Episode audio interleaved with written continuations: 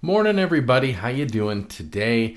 Um, just a quick one today. I wanted to talk about um, a couple issues that have been on my mind because it actually somewhat came up in a radio interview that I did yesterday. Not really, but enough that it's worth diving into. And I mentioned it last week on the show um, in passing, um, but there's been more feedback. So I want to talk about um, three laws that have been passed that are having a direct impact on how we use the internet, even though we may not be in the countries where the laws were passed. And that's really the, the key topic today. So, Australia passed a law around um, arguably an anti-encryption bill. And essentially what it does is um, provides the ability for australian law enforcement to require um, with a technical notice to require application providers service providers to go above and beyond to provide lawful access. Above and beyond to the point where installing and changing the system to accommodate law enforcement is quite possible.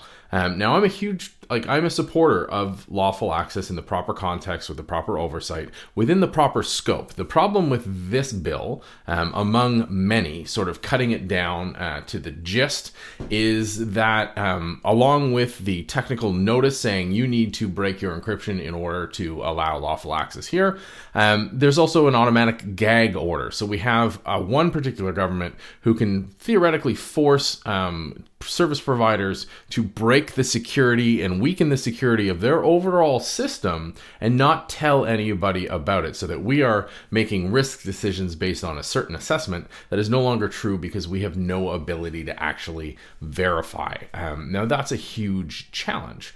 The second bill that I want to talk about, or the second set of bills, um, are in the US um, FOSTA and SESTA. Um, these are the short forms, and basically, there are two bills that look at trying to make it harder um, or make it easier, I should say, for um, law enforcement to crack down on um, sex trafficking um, and child endangerment.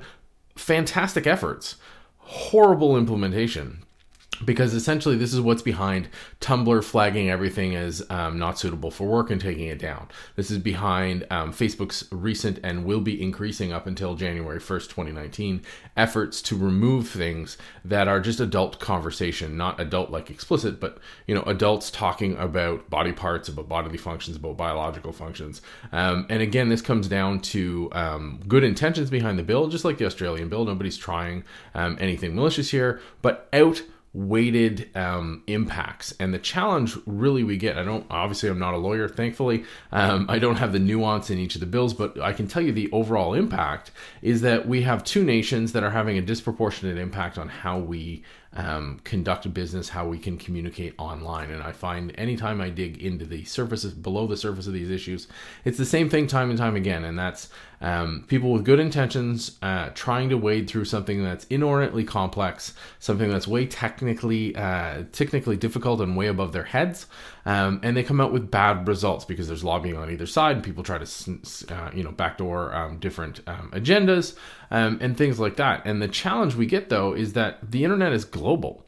So when somebody makes a decision, sometimes we can pass that off and not worry about it, um, but others have to pay for that or have to deal with it. So if we take the Australian law, I'm not Australian. You odds are you're probably not Australian. Um, but if a company offers services in Australia, they're potentially uh, going to be impacted by this law. In Canada, we have agreements with Australia. They're a good partner and close ally. Same with the states. Um, so there are impacts there. And you know the question is, if a company has offices in, in Australia, obviously they're going to com- uh, comply with Australian law. If they don't, but offer services in Australia, are they still going to be applicable? Is the law still going to be applicable? It's probably applicable, but is it enforceable? That's a whole other question. Um, the U.S. FOSTA and SESTA is a little uh, more widely impacting because there's a lot of the technology companies um, coming to you over, you know, either Twitter or YouTube or you know uh, on the podcast. Probably you're getting access to this content through an American channel, so they have a far more direct sort of you know thumb on the on the scales. Um, but I think that it's it's really interesting stuff. I'll just do a quick little uh, screen share here for you um, to show you uh, this. Um, so this is a great article on uh, TechCrunch. Um, looking at the um, encryption impact uh, for Australia. Um, so we, you know, uh, it's there's a group of tech companies that have gotten together um, that uh, so Apple, Google, Microsoft, a bunch of others who um, had formed together in the wake of the Snowden disclosures um, to uh, actually you know uh, lobby uh, or come out against this bill that was passed in the in the Aussie Parliament um, and has in fact become law. Um, and then other folks like uh, LinkedIn and Evernote and Snap have jumped on board. Same with Cisco and, and Mozilla. Um, so you know the technology companies are, are going against this from purely a practical perspective for them because it's going to be very difficult. They're either going to need to stop offering service in Australia, not something anyone wants. Um, they're going to have to segment off a piece of their technology, which is extremely difficult, or they're going to have to figure out a way um, to uh, do this without significantly impacting all of their users. Um, on the flip side, uh, Teen Vogue, oddly enough, they still do some fantastic reporting, um, has this great piece on. Um, uh, on Tumblr uh, talking about uh, the porn ban um, and uh, its genesis uh, from FOSTA and SESTA. Um, really interesting um, to see the direct impacts because Tumblr's been taking stuff down uh, left, right, and center.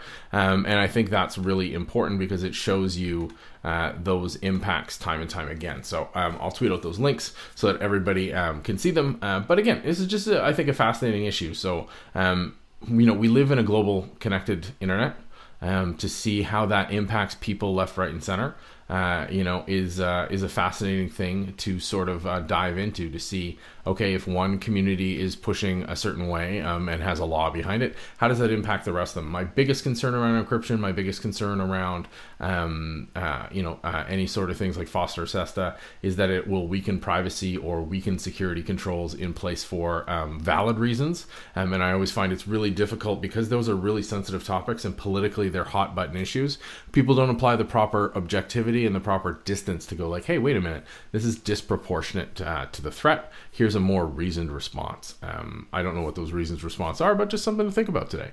Um, the deep thoughts for a tuesday um, mainly because it's snowing here uh, and you know we're fully into december. Um, so uh, you know give you something uh, grab a cocoa kind of wrap your head around uh, this, read out the articles, and see what you think. Let me know online uh, at marknca. For those in the vlogs in the comment down below. And as always, by email, me at markn.ca. Look forward to t- chatting with you about this and any other topic online. Um, and I will see you on the show later this week. Have a good one.